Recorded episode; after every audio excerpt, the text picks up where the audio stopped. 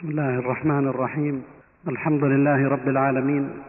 والصلاة والسلام على أشرف الأنبياء والمرسلين نبينا محمد وعلى آله وصحبه أجمعين.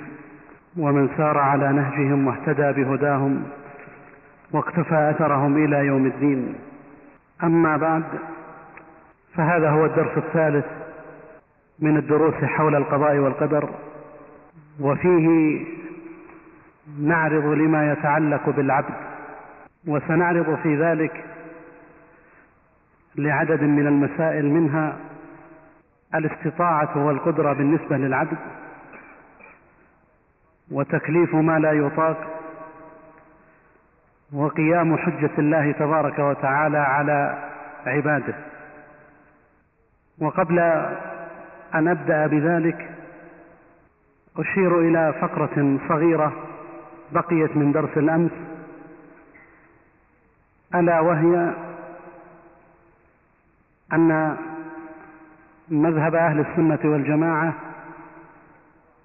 أنه لا يجب على الله فعل الأصلح بل إن الله تعالى يفعل ما يشاء ويحكم ما يريد خلافا للمعتزلة. الذين أوجبوا على الله تبارك وتعالى فعل الأصلح كما أوجبوا عليه أن يفعل بعباده ما سموه باللطف. ومقتضى مذهب المعتزلة في هذه المسألة أن الواجب على الله تعالى أن يفعل كل ما هو أصلح للعباد من جميع الوجوه. وهذا باطل لأن الله سبحانه وتعالى لو فعل بهم هذا لما كفر أحد من الناس. لأن الأصلح لهم أن يجعلهم تبارك وتعالى مؤمنين. والله سبحانه وتعالى لو فعل بكل عبد ما هو أصلح له لكان مؤمنا. ولكنه تبارك وتعالى شاء وقدر بأن تكون حال الناس على هذه الحال التي يفترقون فيها. منهم من يعمل الصالحات ومنهم من يعمل غير ذلك.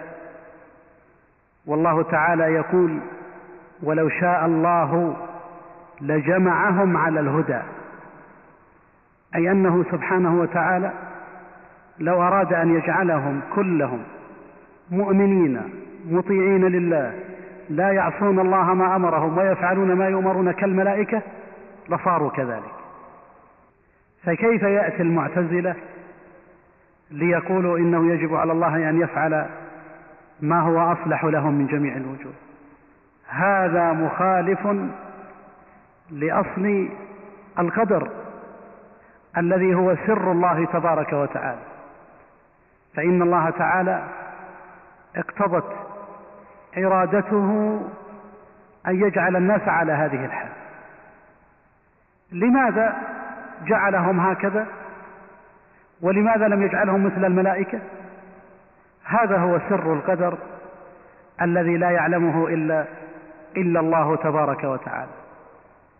فكما أنه لا يجوز أن يعترض أحد على أموره الأخرى التي قدرها مثل كون هذا غنيا وهذا فقيرا هذا يعيش طويلا وهذا يعيش قصيرا هذا لونه كذا وهذا لونه كذا إلى آخره.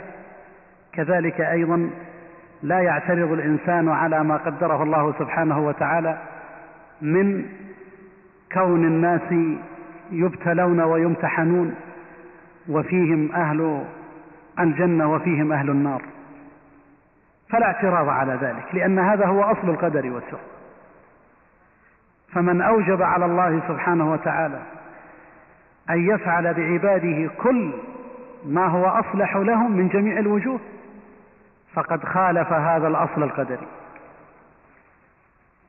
نعود بعد هذا إلى درس اليوم وهو ما يتعلق بالعبد في مسائل القضاء والقدر. درس الأمس كان الحديث فيه عما يتعلق بالله من ذكر مراتب القدر الأربع وما يتعلق بها من مسائل. الآن نعرض للعبد الذي هو مناط التكليف ومحل التكليف. وهذا العبد كما تعلمون هو الذي يقع عليه المقدور كغيره من المخلوقات وهو أيضا الذي يتحمل التكليف. فإن الله سبحانه وتعالى خلقنا ليبلونا. تبارك الذي بيده الملك وهو على كل شيء قدير الذي خلق الموت والحياة ليبلوكم أيكم أحسن عملا. ومن ثم فإن ما يتعلق بالعبد يمكن أن نعرض قضاياه كما يلي. أولها هل للعبد قدرة على أن يفعل أو لا يفعل أو ليست له قدرة؟ هذه المسألة هي التي يسميها كثير ممن تكلم في مسائل القدر بالاستطاعة. هل العبد مستطيع بان يفعل هذا أو هذا أو غير مستطيع؟ اختلف اختلفت الطوائف في ذلك على أقوال. القول الأول قول الجبرية الجهمية وهو أنه ليس للعبد استطاعة لا قبل الفعل ولا أثناء الفعل بل له قدرة شكلية لا تؤثر في الفعل أصلا. وهذا بناء على مذهب الجهمية في إيش؟ في أن العبد مجبور فهو فاقد للاستطاعة. وكما مثلنا لكم سابقا فإنهم يقولون إن العبد يفعل أفعاله بلا قدرة منه ولا إرادة كما تحرك الرياح أوراق الشجر. القول الثاني قول المعتزلة ومن قال بقولهم من الرافضة والزيدية وغيرهم وهؤلاء يقولون إن الله تعالى مكن العبد من الاستطاعة. ولكن يقولون هذه الاستطاعة إنما تكون قبل الفعل أي قبل أن يفعل الإنسان هذا الأمر الذي أمر به هو مستطيع عليه وعلى ضده. أي هو مستطيع أن يفعل طاعة وأن يفعل معصية. وهذه الاستطاعة التي تكون قبل الفعل عند هؤلاء هي غير موجبة غير موجبة للفعل.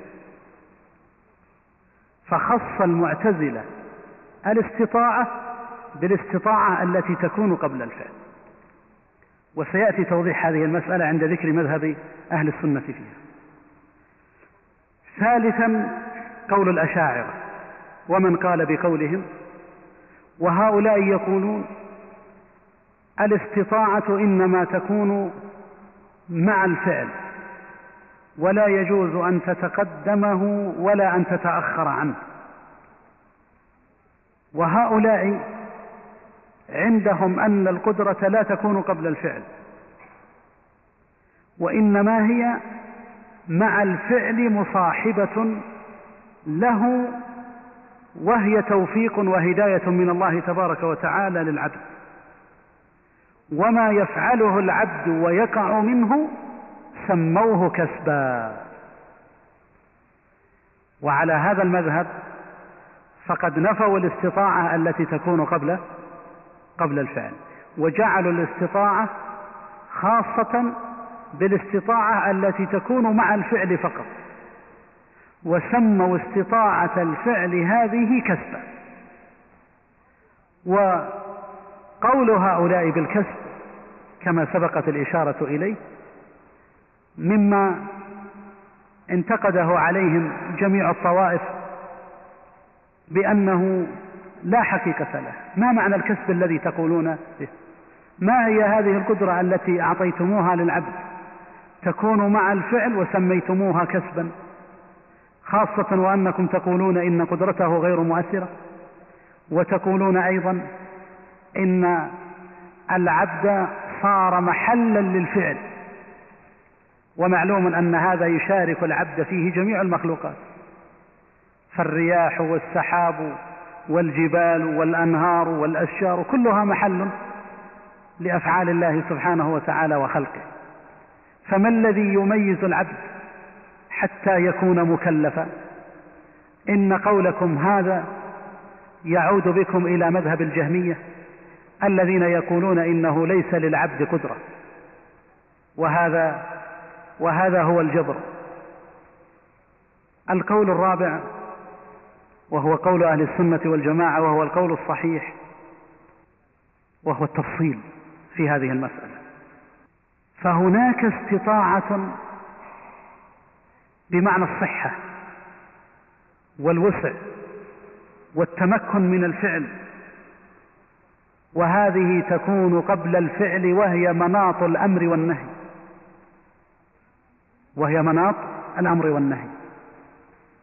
فالله سبحانه وتعالى إنما يكلف من كان من كان قادرا. فمن عنده قدرة على الفعل فهو المكلف. وهذه متى تكون؟ تكون أثناء الفعل أو قبل أن يفعل. لا بد أن تكون قبل قبل أن يفعل الفعل. ولهذا فنحن نخاطب الناس فنقول لهذا أنت مستطيع وقادر فعليك أن تفعل كذا أو تفعل كذا. ولا يكلف غير المستطيع. فمثلا الإنسان الذي أعطي الصحة بحيث يستطيع أن يقف وأن يسجد وأن يركع. هذا ما هو؟ يقال عنه مستطيع أو غير مستطيع؟ يقال عنه مستطيع. لذلك يؤمر بالصلاة صلاة الفريضة قائما. يجب عليه أن يصليها قائما. لأنه مستطيع وقادر. فإذا فقد الاستطاعة لا يكلف. وهذا معنى قول النبي عليه الصلاة والسلام صل قائما فإن لم تستطع فقاعدا فإن لم تستطع فعل فعلى جنبك. فهذه الاستطاعة يؤمر بها الإنسان قبل أن يفعل. ومن أمثلتها ما ذكرت قبل قليل ومن أمثلتها أيضا قول الله تعالى ولله على الناس حج البيت لمن استطاع إليه سبيلا. الاستطاعة هنا قبل الفعل أو أثناء الفعل؟ قبل الفعل. لأننا متى نوجب على الناس على الإنسان حج البيت؟ إذا كان إذا كان مستطيعا. والاستطاعة تكون حتى نكلفه قبل الحج أو في أثناء الحج؟ طبعا تكون قبل الحج. فهي استطاعة بمعنى القدرة بشروطها التي ذكرها العلماء رحمهم الله تعالى. وهذه تكون قبل الفعل. ولذلك لم يكن من لم يكن قادرا أو لم يجد زادا وراحلا نقول عنه إنه غير مستطيع فلا يجب عليه فلا يجب عليه الحج. فهذه الاستطاعة إنما تكون قبل الفعل ولو لم تكن إلا مع الفعل. كما يزعم الأشاعرة الذين يقولون إن الاستطاعة لا تكون إلا مع الفعل فإنه يكون بالنسبة للإنسان لا يجب على عليه الحج إلا إذا حج. ولا يكون عاصيا بترك الحج أبدا. هذا على على قولهم أن الاستطاعة تكون مع مع الفعل. أهل السنة والجماعة يقولون لا. هذا النوع من الاستطاعة التي بها يتعلق الأمر والنهي والتكليف إنما تكون قبل إنما تكون قبل الفعل. ومن ثم فمن لم يكن مستطيعا فإنه لا فإنه لا يكلف. ومن أمثلتها قول الله تعالى فاتقوا الله ما استطعت. فأمر بالتقوى بمقدار الاستطاعة وهذه تكون قبل قبل الفعل. النوع الثاني من الاستطاعة هي الاستطاعة التي يجب معها وجود الفعل. وهذه هي الاستطاعة التي تكون مقارنة للفعل وهي موجبة له. وهذه الاستطاعة متى تكون؟ تكون في أثناء الفعل. ولا نعلم بها إلا حينما يفعل الإنسان ويعمل. فإذا فعل هذا علمنا أنه مستطيع فهي استطاعة مقارنة للفعل. طيب.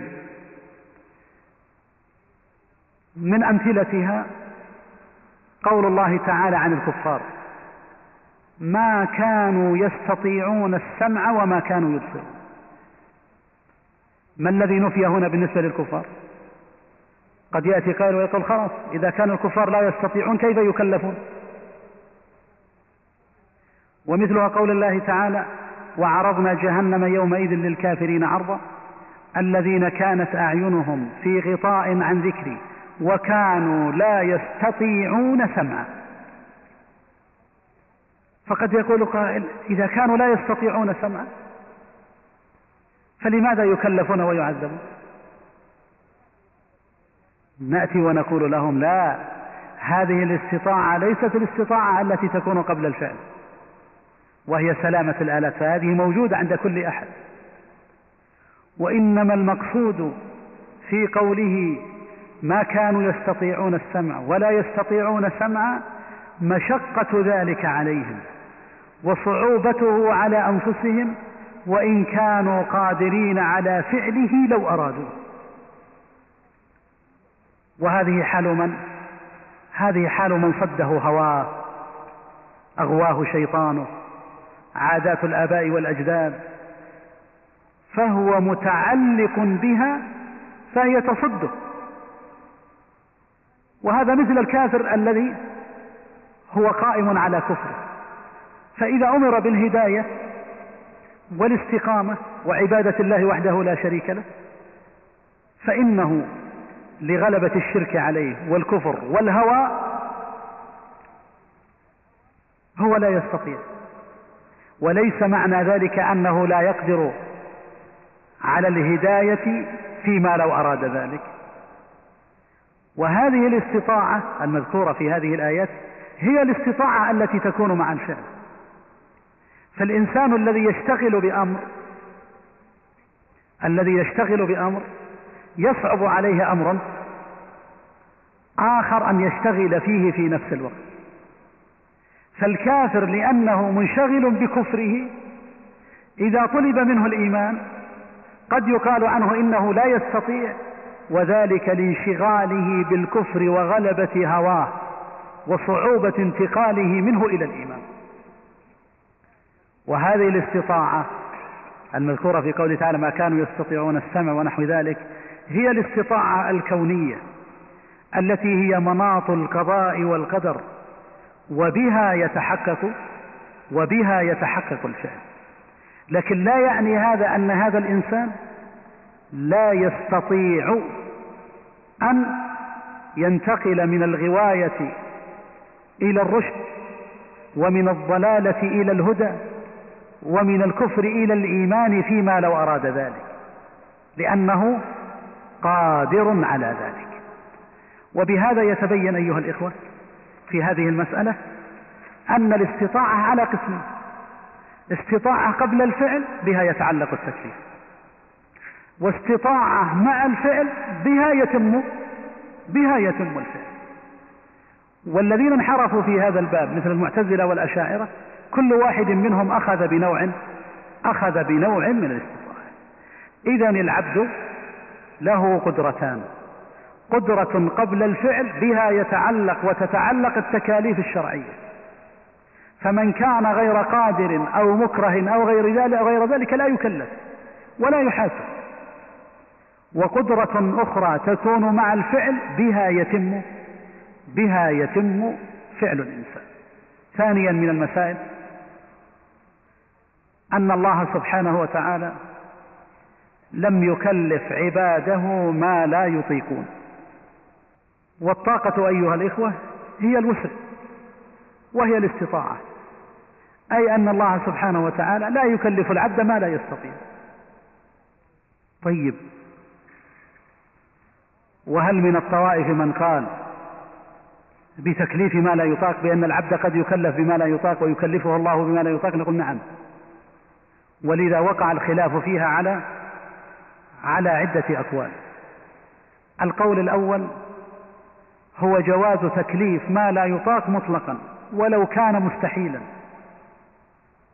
مثل تكليف الأعمى البصر أو تكليف الزمن بأن يحمل الجبال أو غير ذلك وهذا قول وهذا قول الجهمية. ووافقهم على ذلك بعض الأشاعرة لكن في صور أخرى وذلك بأنهم قالوا إن تكليف الكافر بالإيمان في حال كفره هو من باب تكليف هو من باب تكليف ما لا ما لا يطاق. كما أنهم أجازوا أنواعا من صور تكليف ما لا يطاق. القول الثاني أنه لا يجوز تكليف ما لا يطاق مطلقا وهذا مذهب المعتزلة. بناء على أن القدرة عندهم إنما تكون قبل الفعل وبها يتحقق وبها يتحقق التكليف. القول الثالث قول أهل السنة والجماعة في هذه المسألة وهو الراجح. التفصيل. فإن إطلاق هؤلاء ما لا يطاق ينقسم إلى قسمين. ما لا يطاق ولا يقدر عليه الإنسان لاستحالته فهذا فهذا لا يقع التكليف به. لا يكلف الله سبحانه وتعالى الإنسان أمرا مستحيلا لا يستطيع أن يفعله. وهذا واضح يا أيها الإخوة في الشريعة الإسلامية. وقد دعا المؤمنون ربهم سبحانه وتعالى بقولهم ربنا ولا تحملنا ما لا طاقة لنا به.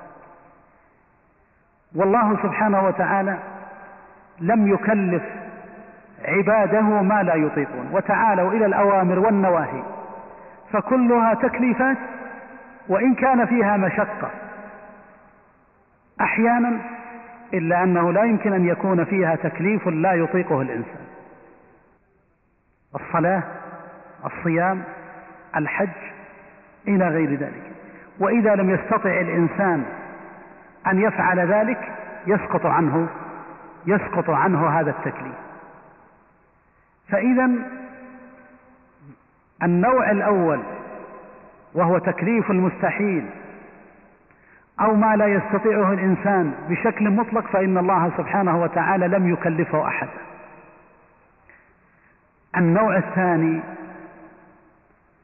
تكليف ما لا يطاق وذلك لاشتغاله بضده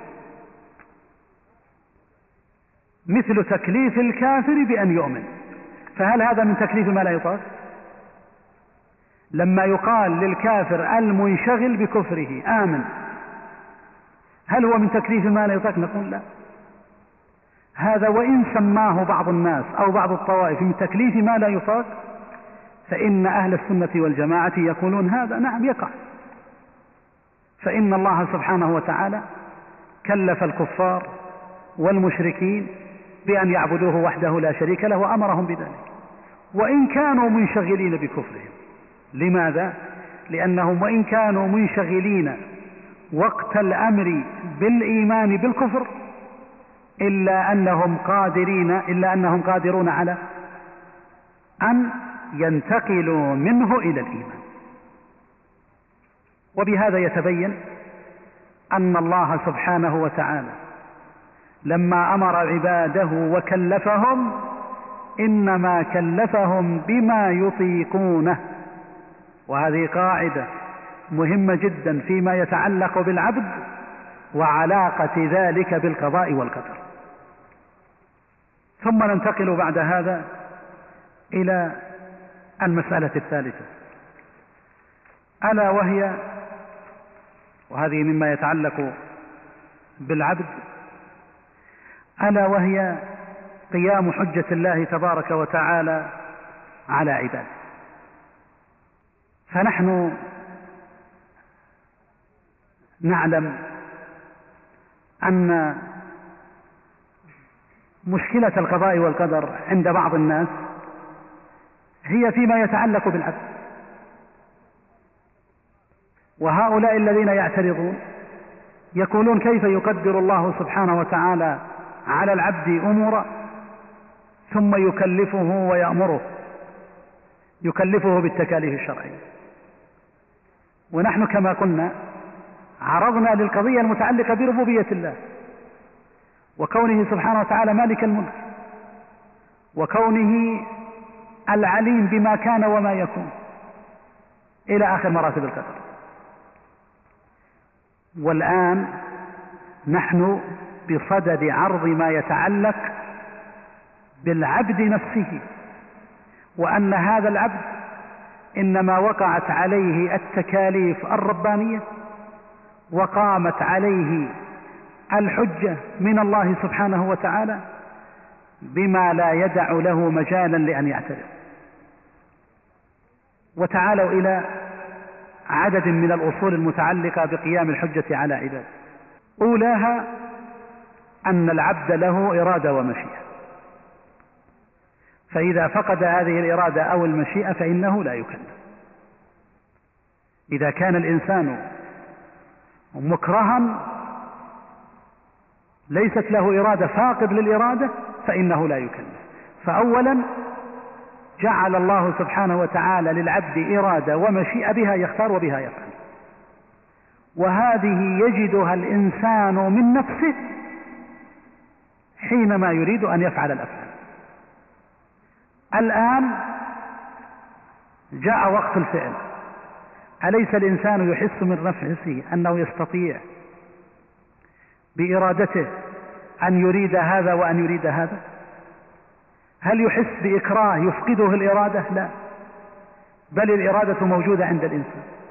فهو يفعل الطاعة أو يفعل المعصية بإرادته ولا مكره ثانيا أن الله سبحانه وتعالى جعل للعبد بها قدرة.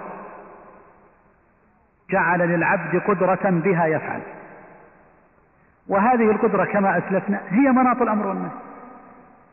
وإذا فقد الإنسان القدرة فإنه لا يكون مكلفا.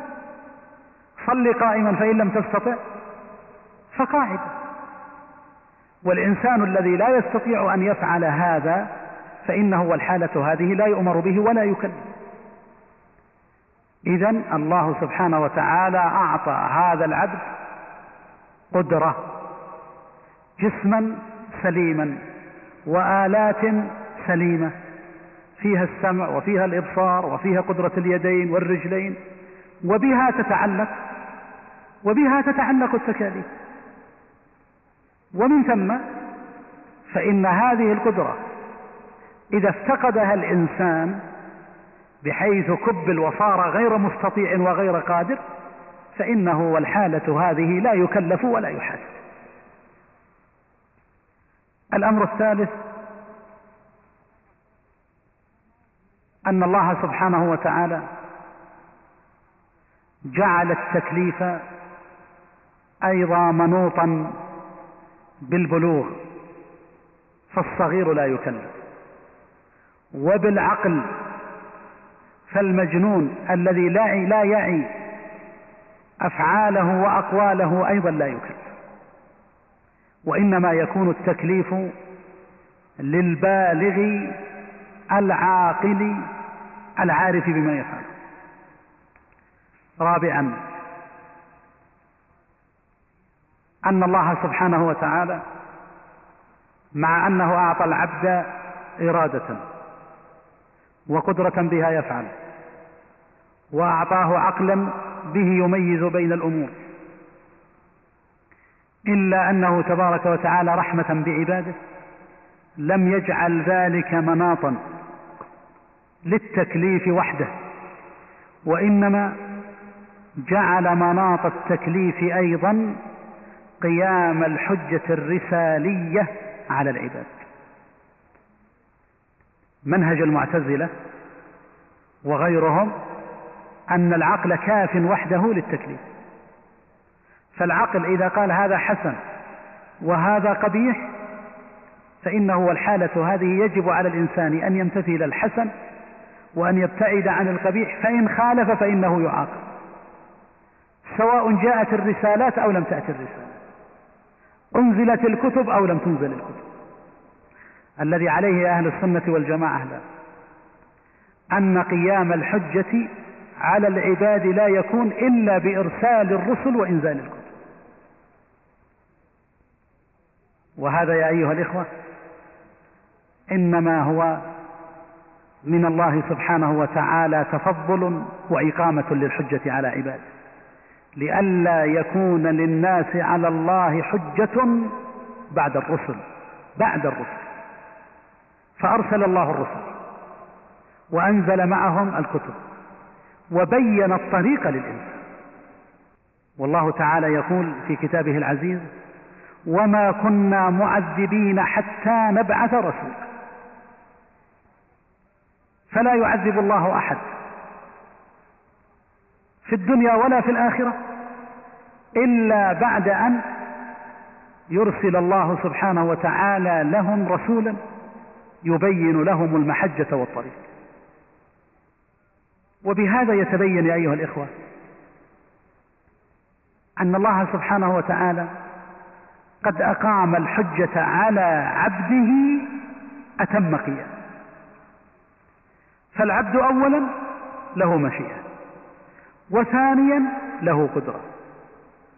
وثالثا أعطاه الله سبحانه وتعالى عقلا يميز به من الأمور.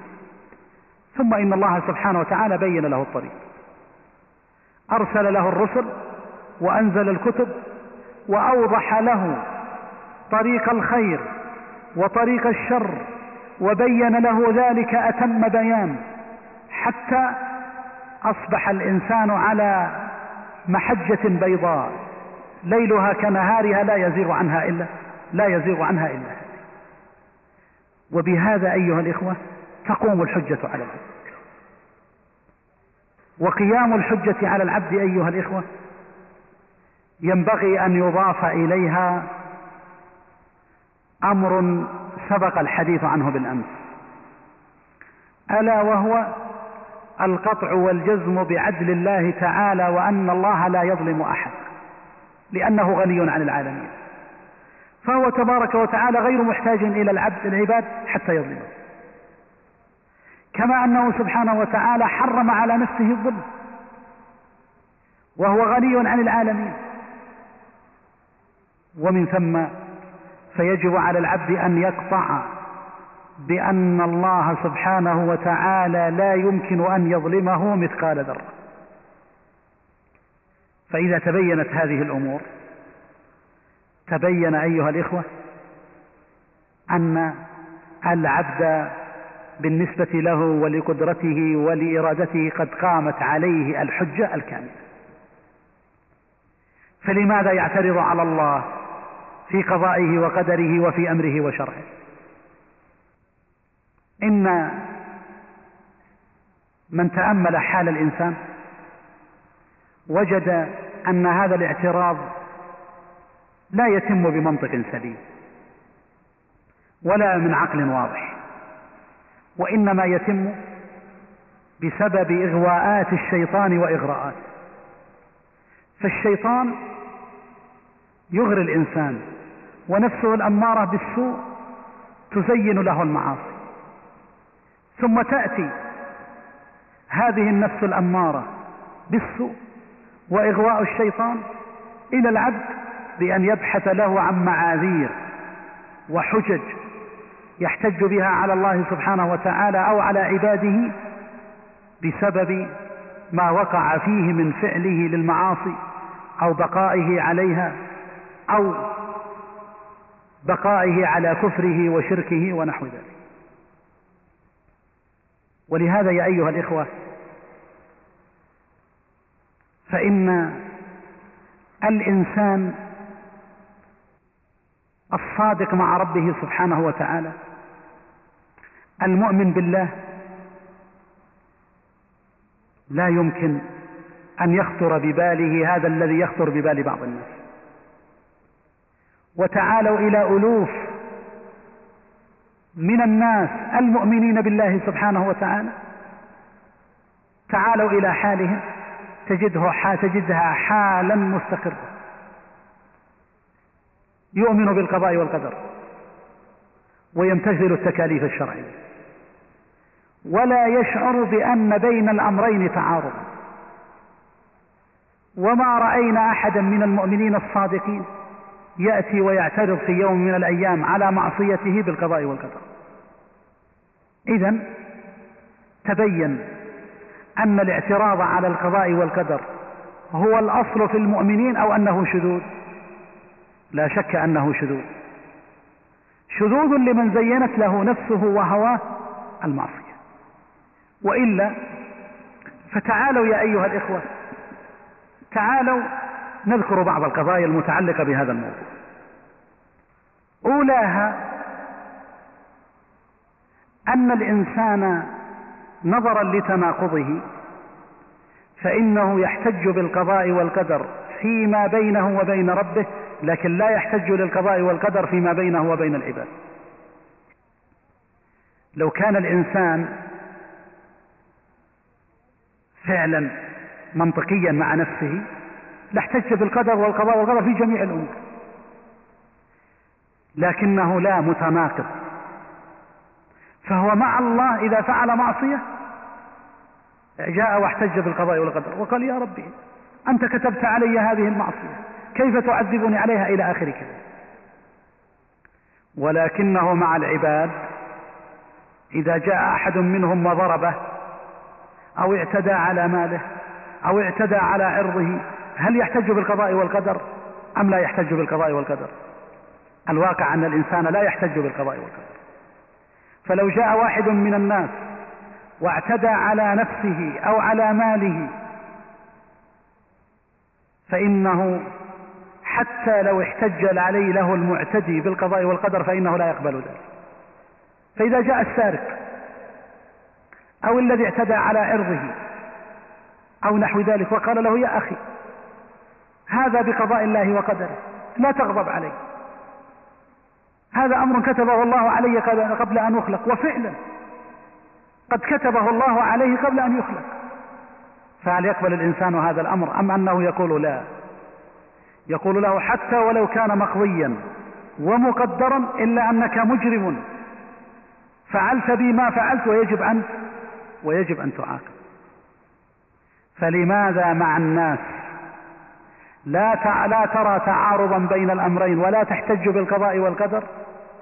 وذلك فيما يتعلق بنفسك وخاصتك وفيما بينك وبين الله سبحانه وتعالى تحتج على معاصيك بالقضاء والقدر. هذا تناقض من العباد أو لا؟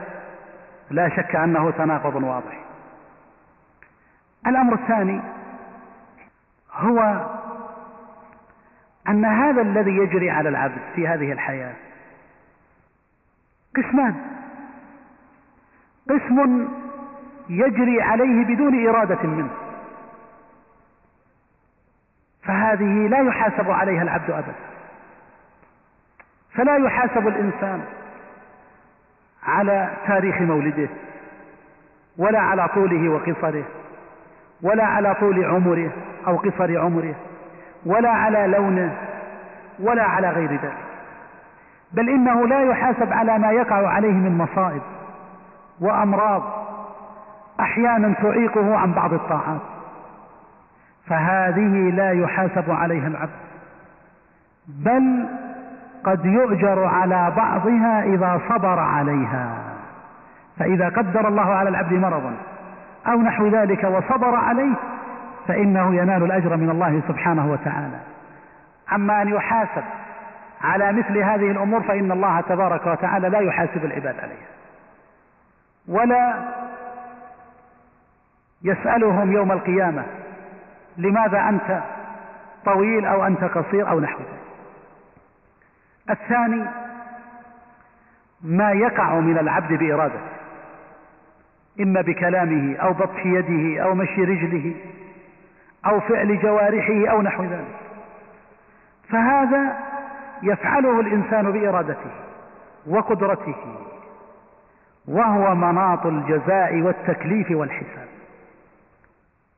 القضية الثالثة المتعلقة بهذه المسائل حول احتجاج العبد بالقضاء والقدر هي أن أي إنسان لا يستطيع في هذه الحياة أن يعتمد على القضاء والقدر وحده ويترك فعل الأسباب. فمثلا الإنسان قد يحس بقدر العطش. وهذا العطش هو بقضاء الله وقدره. فهل سمعتم بإنسان أغلق على نفسه بابا في غرفة ليس فيها ماء وقال إن كتب الله لي أن أشرب شرب وإلا فلن أشرب. ما يمكن. وإنما يدفع الإنسان قدر العطش بقدر آخر يفعل سببه ولا وهو ألا وهو شرب الماء وهذا يا أيها الإخوة في حياة الإنسان كلها تجده يعمل في كل يوم ويبذل الأسباب.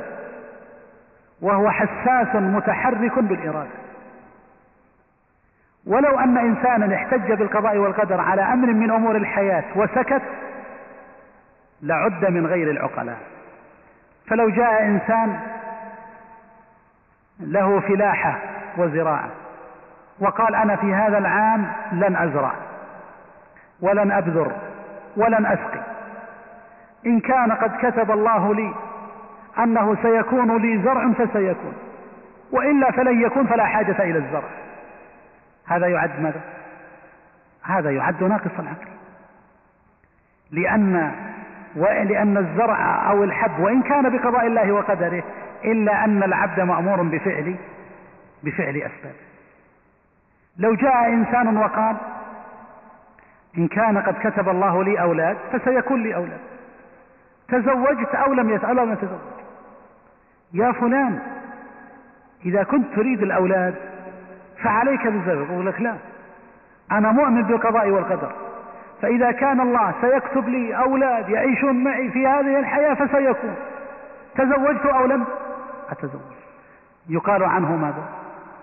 يقال عنه إنه ضعيف العقل لأنه لا يأتي الولد إلا إلا بالزواج والنكاح وهكذا بقية حياة الإنسان.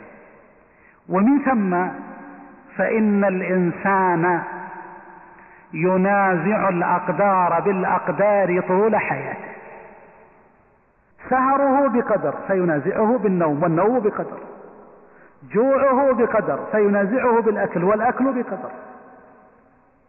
حاجته إلى أن يزور قريبه مثلا هذه الحاجة بقدر.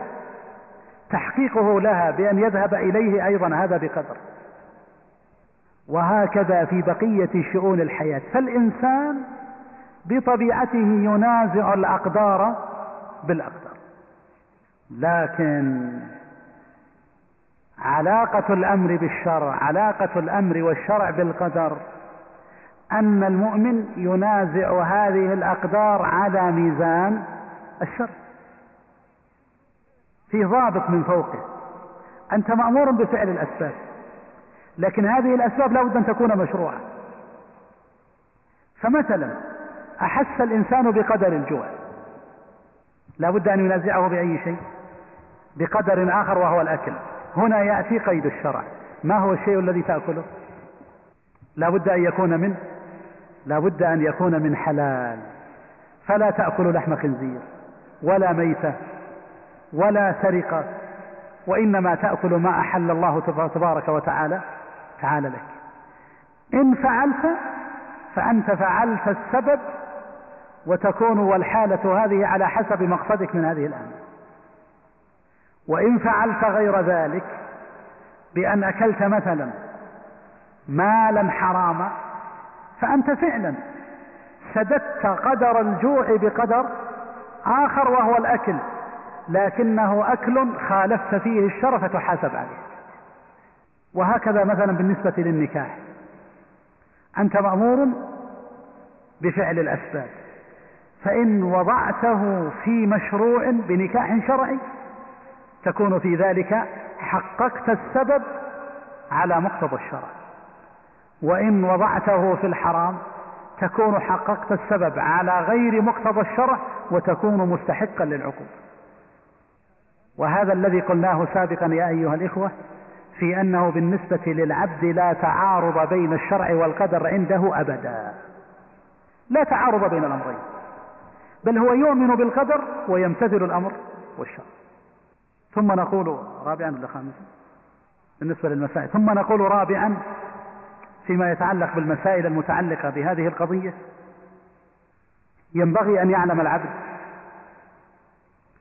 أنه عند فعله للأسباب وامتثاله للأوامر والنواهي. هو لا يعلم الغيب المقدر. انتبهوا لهذه المسألة. هذا الإنسان الآن يريد أن يصنع شيئا. طيب ماذا في قدر الله؟ هل تعلم ماذا في قدر الله؟ الإنسان لا يعلم ماذا في قدر إذا ماذا يصنع؟ أذن المؤذن لصلاة الظهر. ماذا تصنع أيها الإنسان؟ هل تعلم ما في قدر الله أنك تصلي أو لا تصلي أو لا تعلم؟ أنت لا تعلم ذلك أبدا. إذا ماذا تصنع؟ ماذا يصنع الإنسان في مستقبل أمره وهو لا يعلم المقدور؟ قد يقول أتبع المقدور نقول لكنك لا تدري ما هو المقدور. وأنت عندك إرادة وعندك قدرة تستطيع أن تفعل هذا وهذا وهذا أن تفعل الطاعة وأن تفعل المعصية. ماذا تصنع؟ مهما حاولت أن تعرف المقدور لن تستطيع أن تعرف المقدور. لأن المقدور غيب لا يعلمه إلا الله ولا تعلمه أنت إلا بعد إلا بعد وقوعه. لهذا تفعل ما تشاء. ماذا تريد أن تفعل؟ في هذه الحالة يا أيها الإخوة يجب عليه أن يفعل ماذا؟ أن يفعل ما هو مقتضى الشرع. فنقول للإنسان الآن في هذه اللحظة لا تعلم ماذا في غيب الله؟ فالواجب عليك أن تصنع ما أمرك الله تعالى به. أمرك بالصلاة تقوم وتصلي. نهاك عن المعصية تنتهي عن المعصية. فإن خالفت ذلك وفعلت المعصية وتركت الطاعة تكون مستحقا للعقوبة أو لا لك حجة بالقضاء والقدر أو لا ليس لك حجة وتكون مستحقا للعقوبة. وهذا يا أيها, الإنسان يا أيها الإخوة لا يستطيع أن ينفك عنه الإنسان أبدا. الإنسان قبل أن يفعل لا يعلم ماذا في المقدور. إذا الواجب عليه أن يفعل المشروع. فإن خالف فلا يلومن إلا نفسه. واضح يا أيها الإخوة واضح واضح؟ انتبهوا لهذه المسألة تراها تحل إشكال كبير جدا فيما يتعلق بهذه الشبهة أو الاحتجاج بالقدر. نقول أخيرا قد يأتينا إنسان ويقول ولكني أنا عشت عشرين أو ثلاثين سنة على الضلال والغواية فهذا دليل على أن الله قدر علي الغواية. حتى لو استطعت أن أهتدي أنا ما أستطيع. أنا عشت حياتي كلها على الضلال. نقول له ولو عشت سبعين أو ستين أو خمسين عاما على الكفر أو الشرك أو الضلال. تعال الآن. ماذا أنت صانع؟ إذا جاء وقال والله لا في قدر الله أنني كما أنني كنت سابقا على الضلالة الآن أيضا سأستمر على الضلال نقول له لا. غيرك كثير عاش في الضلالة ثم طلب الهداية فهداه الله سبحانه وتعالى. فلماذا لا يكون في قدر الله إنك اليوم تعزم عزيمة صادقة على توبة وتبدأ عهدا جديدا وتكون توبتك بقدر وإيمانك بقدر وعملك الصالحات بقدر وتبدأ عهدا جديدا. يستطيع أن يجيب على هذا أو لا؟ لا يستطيع. نعم. إن الإنسان الذي يقول هذا الكلام لو أراد الهداية لوجده. وكم من الناس من عاش ردحا من الزمن في الضلالة ثم طلب الهداية فهداه الله سبحانه وتعالى واستقام على ذلك. فهذا الإنسان الذي يقول أنا فعلت وفعلت وفعلت وتبين أن هذه بقضاء وقدر نقول تعال. صحيح أنك فعلت بالأمس أو قبله المعاصي وهي بقضاء الله وقدره ولا حجة لك. لكن الآن ماذا أنت صانع؟ لماذا لا يكون في قدر الله أنك تتوب وترجع إلى الله وتستبدل بتلك السيئات حسنات وتكون من المؤمنين المتقين الأبرار. هل يمكن؟ هل هو قادر على هذا؟ هل له إرادة على هذا؟ نقول نعم.